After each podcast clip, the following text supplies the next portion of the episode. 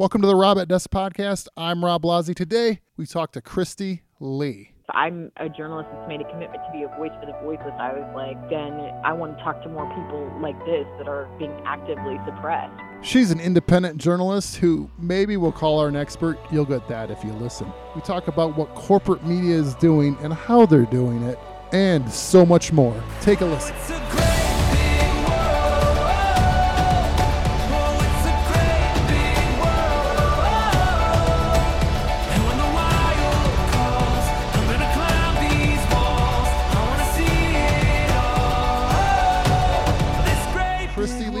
So much for joining me today.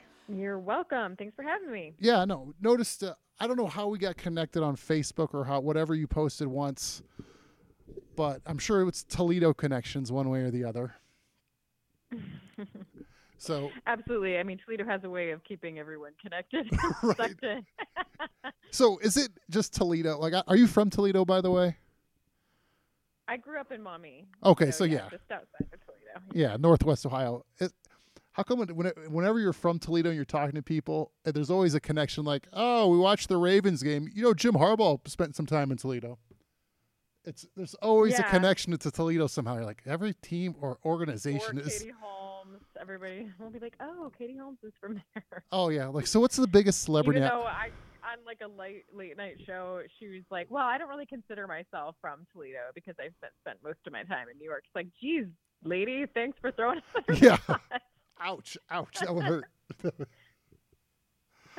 uh, so yeah, so like, who's the, what's the biggest name now out of Toledo? We got uh, clearly Jamie Farr's up there.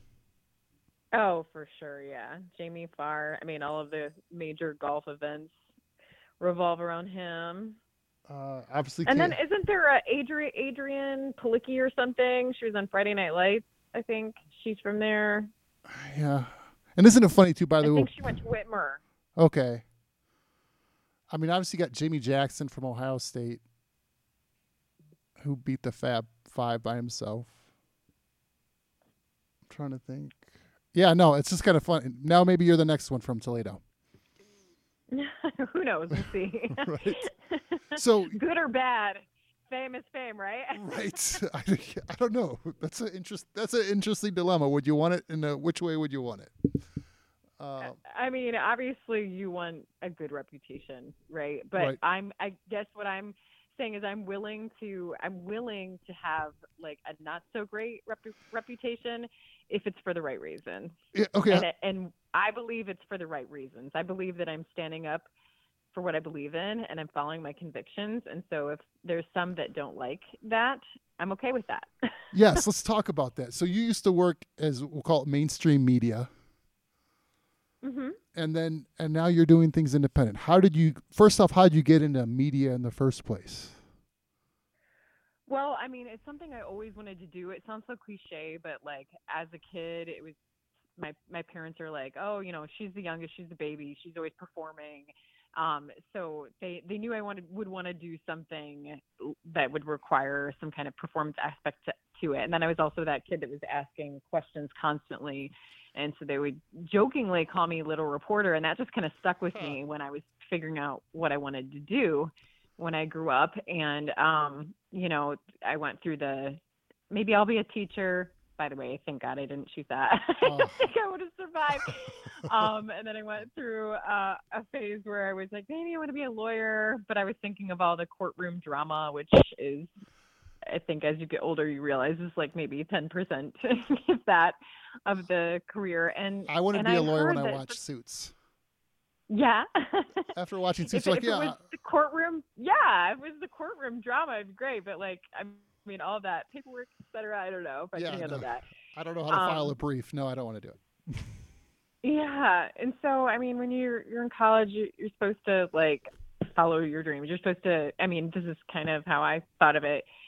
I I heard that a super small percentage of people that actually went to college for broadcast journalism and television journalism actually did it, and I was like, well, I mean, if I if I don't make it, then I'm just like a lot of other people. So why not try? you know what? What's it hurt to try? I could always fall back on something else. so um, Did you say I you could fall back to sales? I could fall back on something else. Oh, I thought you said you like, could fall I- back on sales. Like, yeah, anybody could sell something. I'll fall back on sales. Oh no.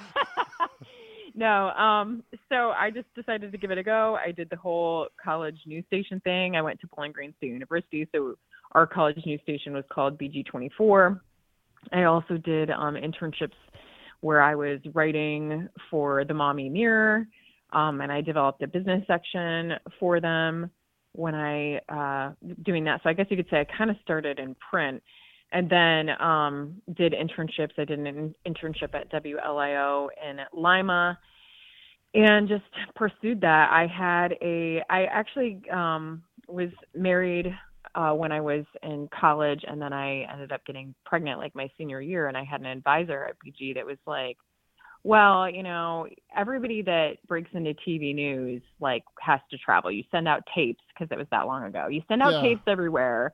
And um, you you have to be willing to move, and if you're like already pregnant, um, then you should probably look into like PR or something. And I, I was like, pregnancy hormones and like crying in this advisor's office. I'm not going to say who it was, but I was like, geez, that's not what I want to do. Like, I still want to try for this. At least they It's were so honest with you. look- Yeah, I guess, but it's so crazy to look back on that time because like everything is so much different. Obviously, the tapes is a Oh, big yeah. difference, but um, the other difference is it's like not exactly hard to break into TV news anymore. Um, back then, it, it was, um, but like now we're in a situation where the I I've read that you know um, on ladders and everything like they're posting these reporter TV reporter jobs, multimedia journalist jobs like crazy. Like What? they're trying to fill these positions in television news. Why can't So they it's just crazy how times have changed. Do they, do they just pay more at McDonald's now more than they do on the TV reporter job? there is so much wrong with and, and it's not just what i say cor- as corporate control or the propaganda pushing.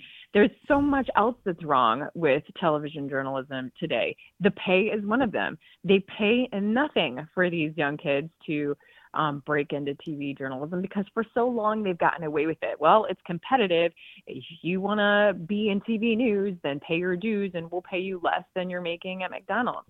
But then it's gotten worse and worse. Not only are they paying very little, but they're expecting you to do more and more with less. You know the old adage, we got to do more with less. But I mean, at what expense? This isn't just at the expense of these these young uh, people that want to follow their dreams and and feel like they're doing a civic duty.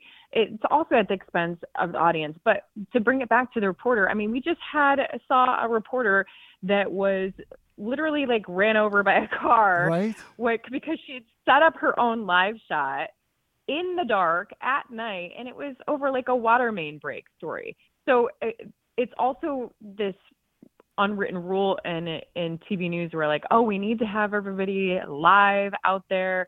But then they're sending them out alone because now they expect them to not only shoot and edit but also set up their own live shots. And then at night like Wow. and for i mean what what was the value in that? I mean that i don't know if you saw that but many people have, have seen this reporter that that that it happened to. I mean and she was oh, okay but she was clearly in shock because she's like i'm okay i'm okay and they're like still running on on her shot. And i'm like oh my goodness like this this is so wrong on so many levels. And and it's i feel like we have disrespected our audience.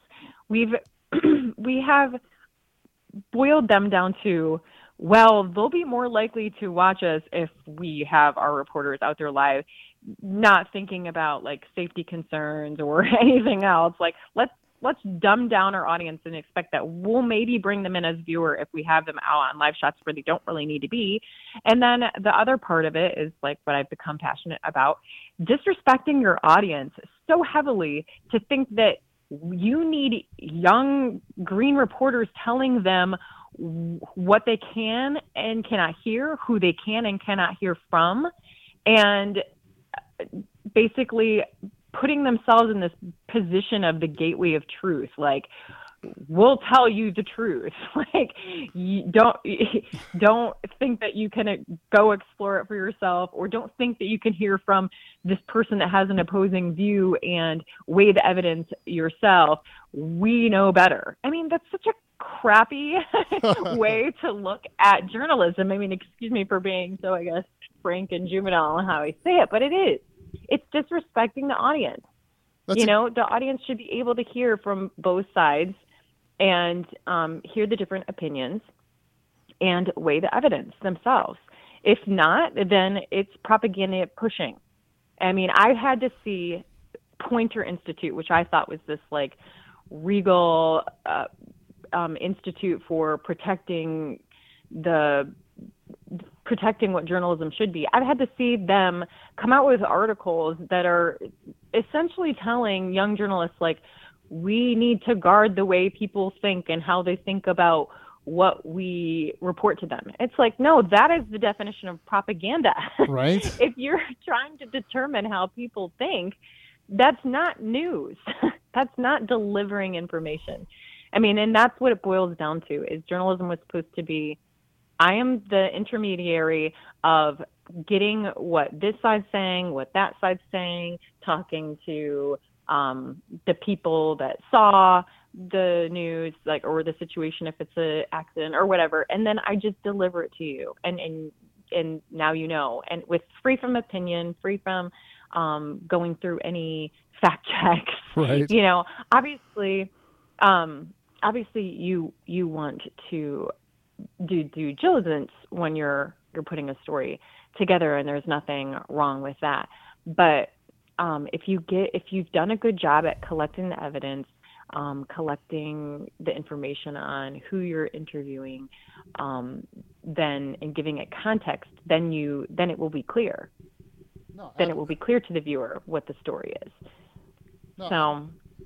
No, absolutely. Yeah. Would do you think audiences over time though, and uh, for the most part, think less reasonably or logical about a situation, which is a big issue to deal. Like they'll catch on to a slogan before they understand the facts.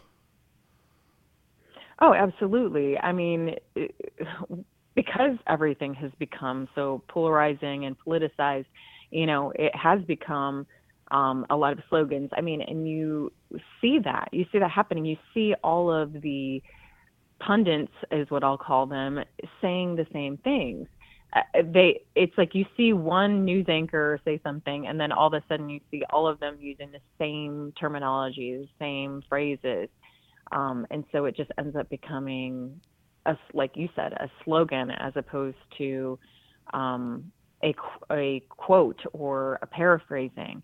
I mean it's one thing to say um, that I spoke with Dr. I'm just making up a name. Well, Dr. John Doe from the University of Toledo, and he said that he feels like the vaccines are safe and effective. Okay, so that might be um, the reasonable way to to bring the information. Mm-hmm. The unreasonable way is just having all the anchors say, "Doctors say the vaccines are safe and effective." Doctors say the yeah. vaccines are safe and effective. Most doctors say the vaccines. I mean, you see what I'm saying? Yeah. if you're talking about an individual person and paraphrasing what he's saying, and it's saying that, that's one thing. But if you're just making these blatant statements, of doctors say or experts say. I mean, that's something that's kind of always bothered me in that's a good point. long before this was even an issue. Is this blanket statements of saying experts say or doctors say or because um, then like say. the like the law of contradiction. Like if they talk about them, well, like if you now disagree with these experts, clearly you're an idiot. Yeah, and, I mean, uh, I just remember, you know. Um, when I would be writing scripts, they sometimes like in in on the second reference, let's say. Yeah. Um, I when I was just starting out and I wouldn't really know what to call this person I interviewed, there so frequently be like, oh, we'll just say um, the expert says, you know, experts just kind of like this like just throw it out there and call somebody an expert if if the, you know that's their expertise but um i mean look what what we have like as the real world example of what's going on right now so right. we have anchors saying experts say these vaccines are are completely safe and effective but we're isolating people that also deserve the title expert. So, so like you, uh, we talked about before, Dr. Robert Malone. Yeah. He has studied and researched vaccines for decades. He sat on the committee for the Department of Defense. He has nine patents that show his contributions at minimum to arm mRNA technology, which has become the foundation for these types of vaccines. He is an immunologist, a virologist, a vaccinologist, and he doesn't deserve to be called an expert. I mean, disagree with what he says, disagree with that he invented mRNA vaccine technology if you want. But based on all of the thousands of notations he's had in research documents and everything else, how can you not call him an expert? If we're going to call the the smoothie maker at the fitness um, street down um, an, an a nutritional expert. Do you see what I'm saying? Oh yeah. I mean, news does that all the time. Well, we spoke to a health expert, and it could be like the smoothie maker on the corner of the street. Come on, Right. but you're gonna not call this guy who has decades of experience, has helped in the Ebola crisis. eh, You're not gonna call him an expert? Why? Who are you to to to say that? oh. I mean, if you're going to throw an expert everywhere else, then he's just as much of an expert as the person that has an opposing view of the data. yeah, people don't like to look at if it doesn't fit their narrative. Like it, it cracks me up. We talk about like the expert in the counter of the expert. I was talking to my buddy Ben, who actually has that CrossFit place in downtown Toledo. It's like the level of being called an expert in fitness is such a low bar, and everybody gets to be called an Right. expert. It's like, what do you do? I took a weekend class. I'm an expert in fitness now, and it's people. I even have a personal story I can share with that Okay. as far as this this term expert real quick before we move on to an, anything else. yeah. Um, so I was a stockbroker and an investment advisor representative what? with my family business. Okay. Um, I, I earned my licenses uh, to do that type of work while I was in college and earning my broadcasting degree. So in 2008, when I first started at uh, Fox 36, before Fox 36 and WTOL joined together, Yep. um, that was my first Toledo broadcasting job. Um, part of the reason that that sold the news director on hiring me is because I'm like, look, I'm a stockbroker, I'm an investment advisor representative. Um, I know all about Are you- allocating. Are you a uh, fiduciary? finances. Excuse me. Are you a fiduciary? Is am I saying that right? Fiduciary. Um, no, I wouldn't have been considered a fiduciary. We we used fiduciaries, so we didn't have a like our own system. We we had a brokerage house. Okay. But um, I so I ended up doing a weekly segment that was called Market Minute, and it was basically um, going over what was happening, and it ended up bec- turning into like an educational thing because every anytime I tried to to do a story on particular things, they would say, "Oh, the viewer's not going to understand that." Like, so I just ended up having to like do the education thing. But um, in in when I pitched like how to introduce me for these segments that I would do, I was like, well, I'm I'm technically an investment advisor rep, um, and uh, essentially a rudimentary thing that you could call me is a stockbroker. And they're like, oh, that's too technical for our viewers. Let's just call you a financial expert. and I felt like uncomfortable with that because I'm like, well, I mean, yeah, I have I earned these licenses. I I work in investments, but like to me, financial expert seemed like whoa. so like like I Uh, I needed to know all there was to do to know about finances to get that kind Right. of a title. like, uh, Um, were you comfortable? Chose to call me. Yeah. Would you? Were you comfortable if someone goes, "Hey, how should I retire?" Answering those questions. I mean, I, I could answer those questions as far as like explaining the difference between Roth IRA and an IRA and, and, and how best to save for retirement, when you should start saving. But I mean, to financial expert, like to me, I don't know. At the time, especially being what, 20 something, So- to, be, to be given the title of financial expert was heavy. you should apply. it. You should apply at the Federal Reserve. I know, right?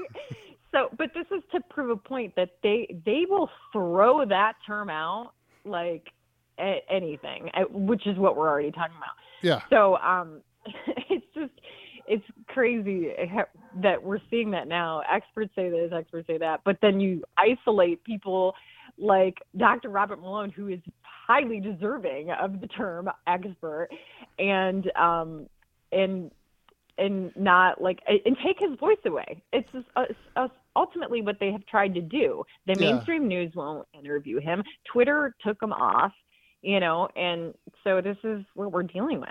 Oh, it's that whole story's the my favorite part about listening to him is he has about zero financial gain from anything he says. Where it's like because usually like it's pretty simple to go follow the money. Why are they saying this? You can go Mhm. where's there to be gain be made, and he's got none, and he's saying these things. So then why would he go put his neck out knowing that the world's going to hate him for what he says? Exactly. I mean, he's been viciously attacked. He's had an Atlantic hit piece written. And I mean, as a journalist, I was able to go through and read that whole piece and found multiple errors, multiple contradictions, and I mean, multiple pieces of missing information. Talk about misinformation. What about missing information from your article? Um, because it didn't suit the incentive of why they were writing it. And that's just it. That's another piece missing, hugely, glaringly missing in today's journalism is looking at conflicts of interest. That used to be a major thing. You want to look at conflicts of interest and the motivations of those you're interviewing, but it's like as good as gone. They haven't pointed out the financial interests of, of, of those that they frequently cite and how they could stand to benefit from the narrative they're pushing. Oh Where yeah. do you see that in any of these news stories? I- and like you said, um, they'll but they'll attack people that have nothing to gain yeah, I- other than ridicule. I, I, it's happened for years, like on CNBC and some of these, like especially like the Market Watch shows, where like they're interviewing people who have actively shorted stocks, and then they go on TV and bash stocks. It's like, how mm-hmm. is that legal either?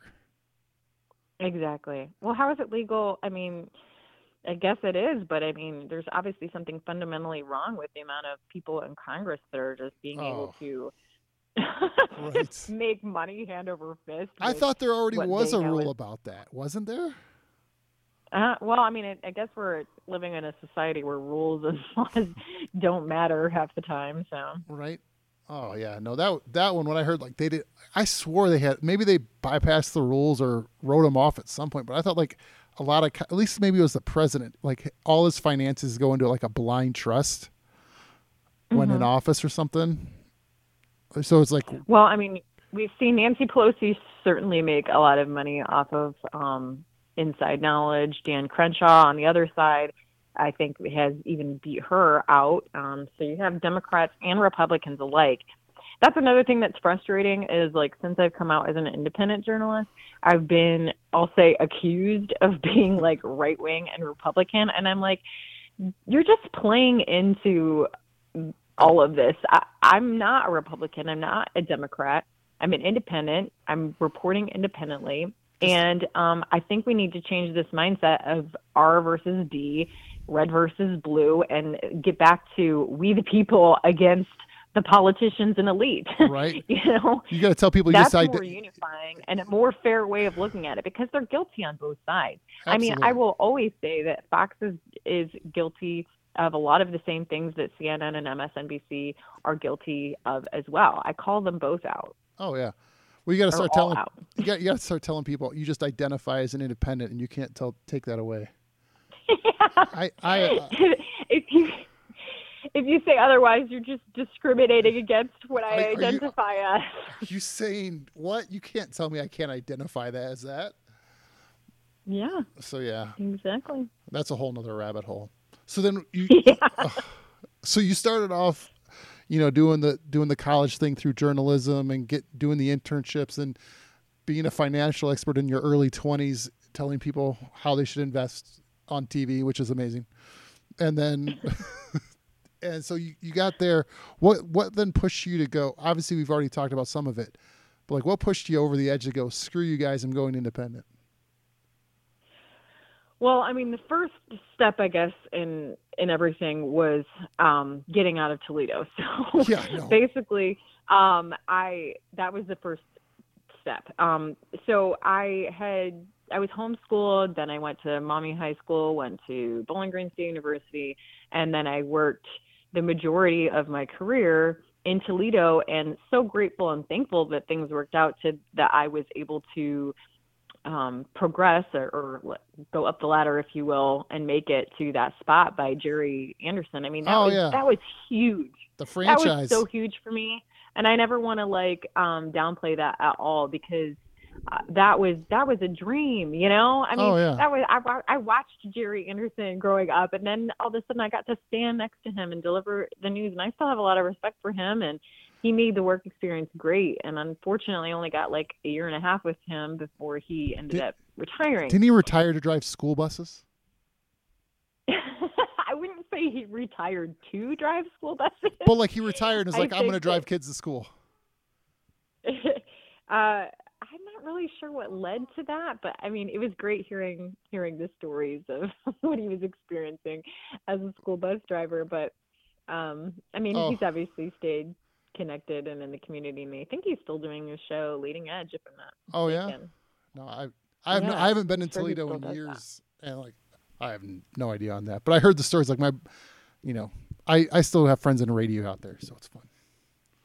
hmm So yeah, so okay, so you Yeah, so, so- all right, so, So you basically, I came to this crossroads like where my contract was ending at Channel 11, and I I could extend it, or I could um let or or not obviously. Um, so before I had taken the job at Channel 11, um, I was looking to make a move at that point, um, and was was there was a lot of interest in like even top five markets, you know, making a big leap. I had an agent out of New York that signed me and um then 11 came back pretty aggressively and I told my agent out of New York like I'm sorry I got to take this like let's relook at this like in a few years. And um and yeah when I was getting toward the end of my contract with 11 I was just like man my kids are getting older. If I don't get out of this like bubble and I and experience the world you know I've done all this travel but as far as like my life, I've grown up, went to school here, done my whole career here. Like, if I want to like see the world, if you will, and Yeah. truly experience something different, I have to do it now. And um, and so when California came calling, I was like, really, God, like all the way across the country. uh, California. Like, I mean, all the way there. But I, on my little wish list, I was like somewhere warm because if, obviously, you know, growing up in Oh. Toledo, like, oh, those Oh. winters, I spent so many times Oh, reporting and in snow up to my knees. You know, like I Oh. was like, I remember somewhere sunny would be nice. I used to produce morning radio talk shows out there, and waking up at February at three and four in the morning, and the car couldn't even warm up in time by the time you got to the station. Oh, hmm yeah, it was brutal. Yeah. and it's like cold to the Bitter bones, that humid cold. And Col- I'm out in Colorado, and it's a way different cold out here than it is in Ohio. Ohio's Yeah. brutal, but Colorado, yeah. It's it's super not. cold, super gloomy. Oh, you don't even like. We have 300 days of sunlight on average out here, so I I feel like I upgraded come leaving out of Toledo. yeah. It, it makes a big difference to have the sun. Oh you know? my gosh! Um, so at least it checked that box of like being warmer and sunnier, and it delivered for sure. Um, so yeah, huge move, taking the kids out there um, and everything. And uh, one of the things I was most excited about in doing news outside of Toledo was after you spend a certain amount of time doing news in Toledo, like you would anywhere, like you would in any market, you have things that are important to your viewers. Um, so you're t- talking about a lot of the same subjects a lot of the time, and then you have your typical festivals. Okay, and now it's the time of year that we talk about the German American Oh, Festival, yeah. and now it's the time of year that we talk about the the zoo and the lights, and and so it gets it gets repetitive. It does, and oh yeah. um, and so one of the things I was most excited about was learning about a different area and what was important to them and learning about those subjects. And I'm, I moved out to California and it was March 16th was my start date. And, um, that was right about the time the pandemic really kicked off. Oh. Oh, So yeah. um, it went from being able to talk about different things important to another community to pretty much every day was Corona, Corona, Corona. Um, and uh, Trump and Biden. I mean, everything was election or pandemic, election or pandemic. Um, and it so it wasn't exactly the talk getting to talk about new subjects I was hoping for. Yeah, no, that's a But- change. that's change. a Yeah, lot, bad timing, right? right? And being in California again. Yeah, and then yes, and then being in California, seeing just how draconian they handle Oh my gosh. compared to some other areas. I couldn't even send my kids to school um, that year because I didn't feel comfortable with what was being taught. Most of the schools weren't even like open because of the pandemic, so I homeschooled all three of my kids um, that year. And How old are your uh, kids? they right now they're 14 12 and uh, oh no 14 my son's about to be 12 Okay, he's 11 and my other son's 10 Oh. oh. 10 11 14 nice. Two So you- boys and a girl So you got you got your you got your hands full there alone doing homeschool. yeah I, and at the time i was alone single mom and out with three kids but i i did get married back Oh, con- at home congratulations. in Maumee Oh, at nice. sidecut park Nice. um back in july Very before we moved here now texas So, oh, now you're in Texas now.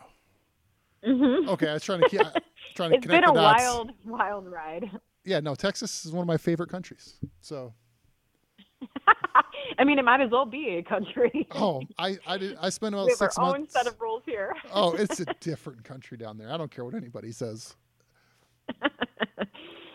No, so, but to get back to your question, you said what was like What was the breaking point? to- the breaking point for me was um, the frontline doctors. When the frontline doctors were completely shut down um, and on social media, and then vilified um, through mainstream media, I was like, this doesn't make sense at all to me. I said, you have a group of doctors saying one thing, and you know, obviously there's maybe a larger group, you could say, um, saying a different thing, but to shut them down, I mean, they're doctors and then there's other doctors. Like, since when, as a journalist, do I determine who who gets to to give their analysis of the data or the current situation?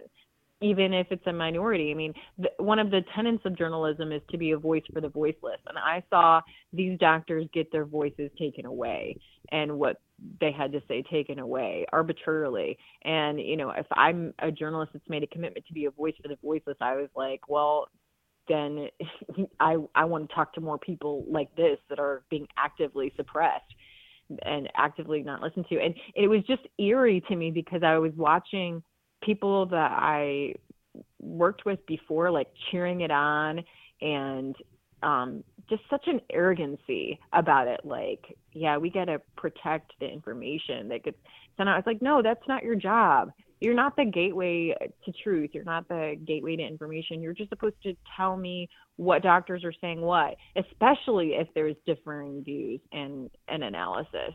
You tell me these doctors say this, and you can even say a larger majority say this. But also, I don't know, here's a wild idea. While you're at it, analyze the conflicts of interest that may may be at play and the motivations on both sides. Stop You know? it. You like Stop old, it. like journalism used to be. What? Um, I know. no. So that was that was the breaking point for me. I'm like something weird is going on, and then um, I started knowing as my eyes were. It's a funny thing when you start your eyes start to open on things, you start to notice more, and um, and as my eyes were being more and more opened, I was noticing more in my scripts where there would be just sentences that wouldn't say according to or wouldn't say doctors say this or it, they would just be like statements. Like Oh.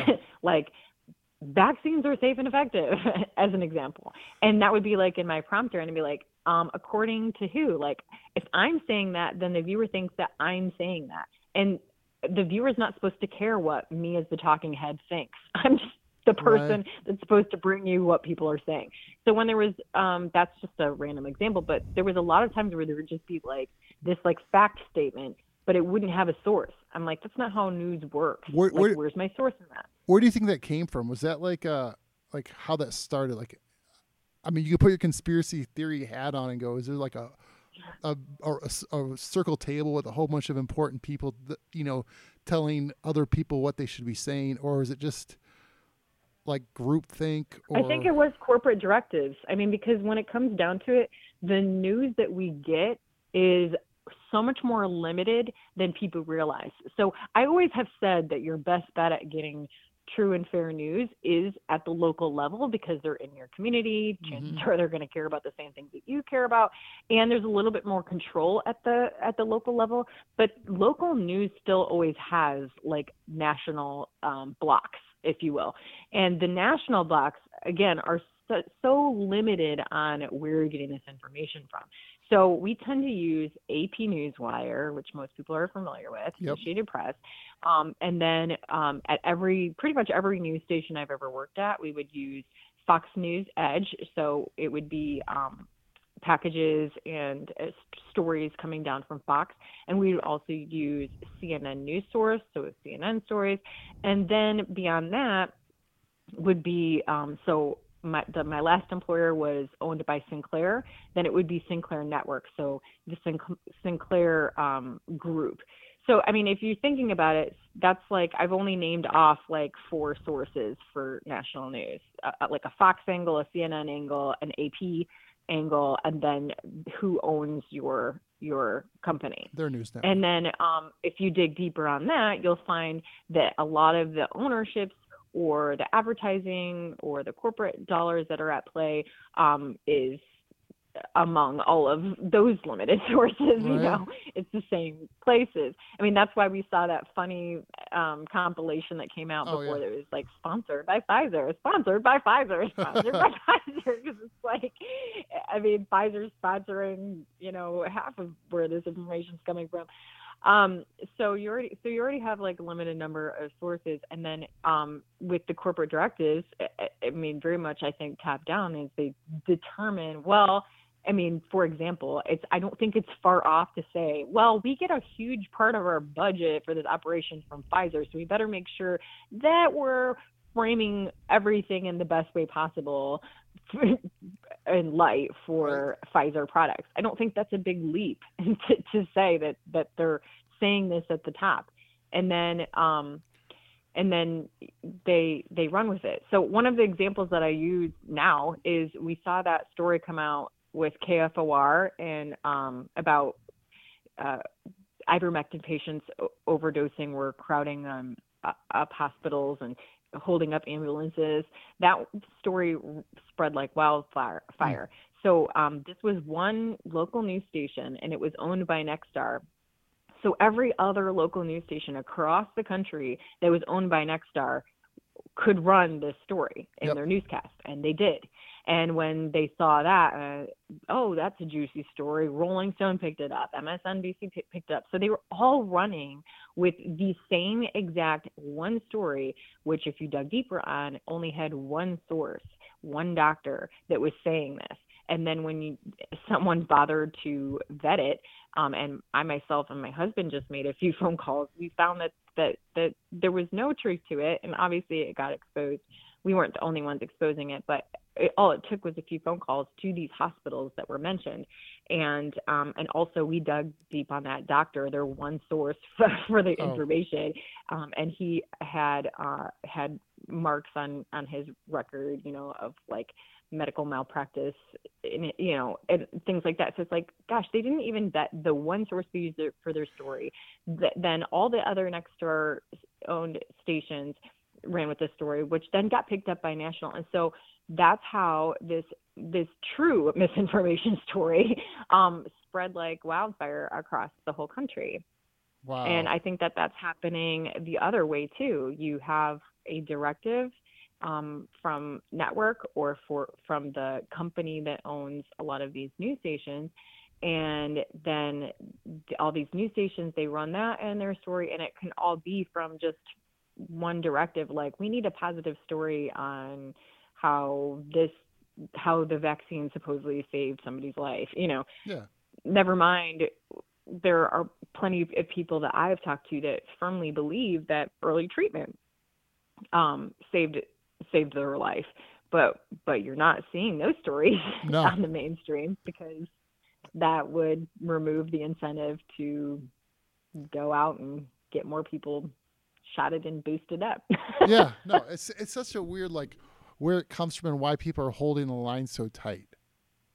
If that makes mm-hmm. sense on that on that story specifically, like with getting the vaccine shots, like where they're not even like, oh yeah, there's some other options. It's like if I want to lose weight, I can you know watch my diet, I can lift weights, I can go for walks, all are good, you know.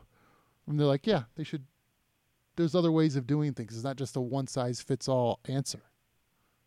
Exactly. And I so, mean, and we've never seen it like this intensely. And I mean, I have tried to reach out to colleagues and and be like, man, you say you're investigative journalism, will you, journalist, will you please like dig a little bit deeper on this? I mean, if you know that even if you're going to look at it on the big picture, like let's say uh, they they say that in I think even in in Cleveland, Ohio, that that it was mostly unvaccinated or whatever that were in the hospital. Well, okay, can you since you are an investigative journalist, can you dig a little bit deeper on that? Of the that number, how many are, are overweight? How many have pre-existing oh, yeah. conditions? You know um, if the majority of them which i already know the answer to that if, if the majority of them um, are low, uh, vitamin d deficient or overweight maybe it would be better serving to the public that you claim to serve to get more of that information pushed out so people can at least prophylactically make sure that they have more vitamin d and are getting plenty of um, sunlight and exercise instead of just pushing the jab That doesn't make anybody money though. Vitamin D is pretty cheap. exactly. I mean, but if they want to feel like you know a puppet or a PR rep, then by all means. But I didn't sign up. To, I never wanted to do do public relations. That's oh. why I cried in that advisor's office when she's like, "Well, maybe you should do public relations." I didn't want to do that. Oh, yeah, That's that... not what I wanted to do. I wanted to tell people stories. I wanted to look deeper. I wanted to bring information and, you know, now I'm having to see many who claim to be journalists doing public relations, doing public relations for these companies, doing public relations for our current president. You know, I don't have a problem with the fact that there was a lot of criticism of Trump by mainstream media because the media is supposed to do that. You're supposed to be critical of those in power. Absolutely. But the fact that they're not doing it now. it's like what it's like what changed it's kind of blatantly changed. Yeah. So you know, at least like do it with the same veracity, and then we don't have a problem because you are tasked with holding those in power accountable. So do it. so, and so you started your own website, and would it, what would you call it, like TV channel or web channel? Help me out with the terminology here. All this stuff is too new, and I'm old. Well, I mean, that's how I often feel actually. is like too old. I'm like breaking into this whole new thing and having to learn all new things. And I, I do, I feel old. I'm like, oh my gosh, every time I think that I have uploaded my content to plenty of social media platforms, I find out another one I'm supposed to be like, generating right. content on you know and it's just and then you have to learn each of those so i mean it has been an overwhelming process. Um, it's also been a process of like self discovery and figuring out what I want to do. So, something that I do now is not something that I envision myself doing before, um, which is I do a weekly wrap up okay. of all of the what I call media malfeasance, where they're ignoring, sensationalizing, um, ignoring, or or just giving you outright lies. Um, so I I have always have plenty of content. Sadly, right. um, so I collect that throughout the week, and then I wrap it up all up into what I hope is an entertaining manner, um, so people can at least see how they're being gaslit, how the the propaganda is being pushed at them. Um, I'm I'm hoping that it's like kind of educational in that way. Um, so that is something that I did not plan to do at the beginning. It just kind of became that. Um, and then other than that, like I'm just interviewing people that I feel like their voices have been suppressed. I because if I made a commitment to be a voice for the voiceless, that doesn't only apply to like social justice issues. I mean, you have a, a situation in society right now where people are being censored and ridiculed and silenced who have a right and have the the credentials to be heard. So if I'm going to be a voice for the voiceless, I'm going to concentrate on doing whatever I can to amplify those voices that I feel like are being actively suppressed. And so for me, that first voice was Dr. Robert Malone. He was my very first independent news interview. Nice. and um, boy, we've come a long way since then. But um, I've interviewed him. Um, I've interviewed Robert F. Kennedy Jr. because he has this amazing book out that um, of course, the mainstream media would tell you that he's anti vax, which is ridiculous. Uh, but this is a book that has 2,200 citations. Oh, I mean, that's insane. It's it, it's well sourced, so don't like the book if you don't want to, but but to act and throw like a conspiracy label on something that is well sourced is insane to me. Um, no, absolutely. And then it's just kind of grown from there. I, I mean, just trying to to interview, like I said, people that I, I feel like have something important to say and is with as much veracity as the mainstream media is trying to silence them and ridicule them, I'm trying to get get the information out. if you could interview if you could pick someone to interview, who would you want to interview right now? Man, that is a good question. I, I, actually, because I'm like so busy on content, I actually keep like a running list, like wish Oh, yeah. list of like people, so I don't forget. Um, Who's on the like, top of the list? Like- like. Huh? Who's on the top list? Who'd be a few people like, man, you'd I love mean, when you said that, the first the first thing that popped in my mind was President Trump, only because I feel like um, I want to hold him accountable in a different way. Yeah. You know, I, I feel like I feel like there's so much I don't understand about what he did, especially after talking to Robert F. Kennedy Jr. You know, for him to have formed a uh, vaccine safety commission, and he was had that in the works, you know, with um, Robert F. Kennedy Jr. like at the helm, you know, reaching across the aisle, all good things, and then to suddenly allow that to dissolve after he gets a million dollar inaugural donation from from Pfizer. Oh, I have some questions about that. right. you know, and then to continue to um, push this. I mean, granted, he does continue to say like, I wouldn't mandate anything, but like, like, what is your motivation for continuing to push this so heavily? I, I, I guess that's the reason his name first popped in my my mind is because I, I really have legitimate um, questions that I want him to answer. Right. Well, those are some good questions and some good thoughts to ask him. Mhm. We, we always joked, like, because my wife works in HR for a tech company, and we're like, Trump's one of those people where it's like, you'd like to work with him for like a year or two, but then you'd probably have so many HR complaints against him, he's probably too much of a right. It's like he'll do well for a Right, little bit, but then it kind of builds up. so, Yeah. so if people want to connect with you, what's the I'd best way? to interview um, Jordan Peterson though too. I find Oh, his yeah. interviews fascinating and his thoughts on things, and it's frustrating because I'm I've been trying to interview him. He's going to be here in Austin. I think he's here today actually, Oh yeah, and I've not been able to connect with him. So if anyone knows for a way for me to connect with him, that would be great. that'd be incredible. No, I, I, Mhm. yeah, he would be really fascinating to talk to. yeah, no, I could see that. My wife actually got me tickets to see him here. He's coming to Denver in March. Oh, awesome. So yeah, so no, I'm excited to hear that too. If people want to connect with you, what's the best way for them to connect with you? Oh my goodness! Like I said, I'm adding, I'm adding all of the social medias, you know, that you can. So, um, I mean, right now, I mean, I'm on, Fa- well, Facebook, Instagram. I'm Kristi Leigh TV, Twitter, Kristi Leigh TV, pretty much across the board. Um, my uncensored content will always be available on my website, which is klim.news, which stands for Kristi Leigh Independent Media, or you can just go to kristileightv.com. Um, and then I do have some some plans for a larger presence on CloutHub soon. Oh yeah, Have you heard of this social media? I have not. abs- I have not. I have not. I'm old. So um, well, I, I I actually I've actually been talking to the CEO recently, and Oh, they nice. have like done a major overhaul on CloutHub, which is um, I had.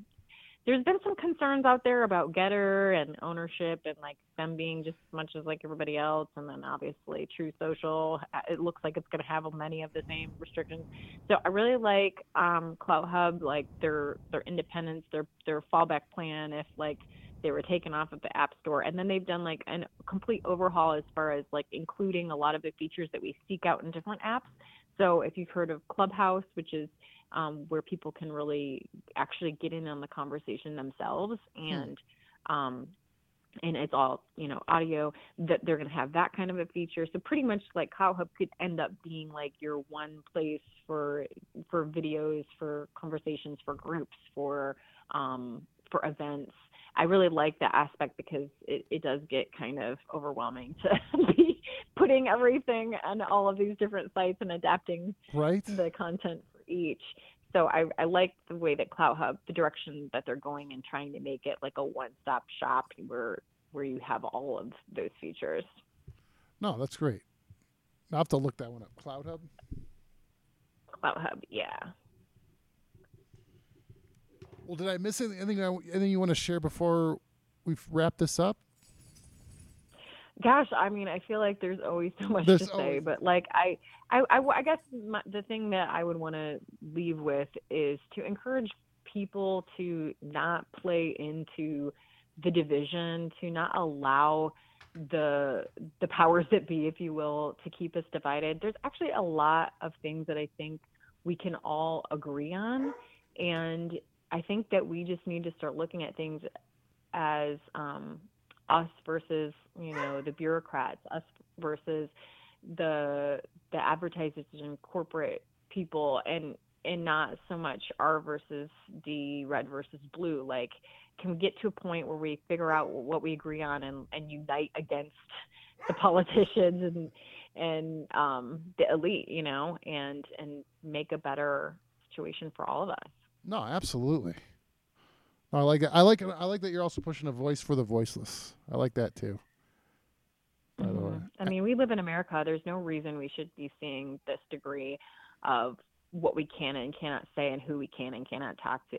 If you want that, then there's other countries it is. Yeah. you can move to. Oh yeah. No, there's, there's a whole nother line of questioning down that road, along with how that has impacted the church. Yeah. So, but no, Chris, c- I could. Yeah. No, I could go. I could go another hour about the church and the division and all that fun stuff too. So. Yeah. So you, uh, I appreciate Kristi Leigh. I appreciate you spending the time. I appreciate hearing your insight. Interesting story on the, uh, the kind of a behind the scenes look at uh what corporate media looks like at times. mhm. So, all right. Yep. Well, thank you so much. Anything and we'll Kristi Leigh dot Kristi Leigh TV.com and KLIM dot news. Yep. Those are the best ones. Yep. Same same place, yeah. Perfect. Whatever is easiest for you to remember. All right. Perfect. Thank you so much. All right, thank you.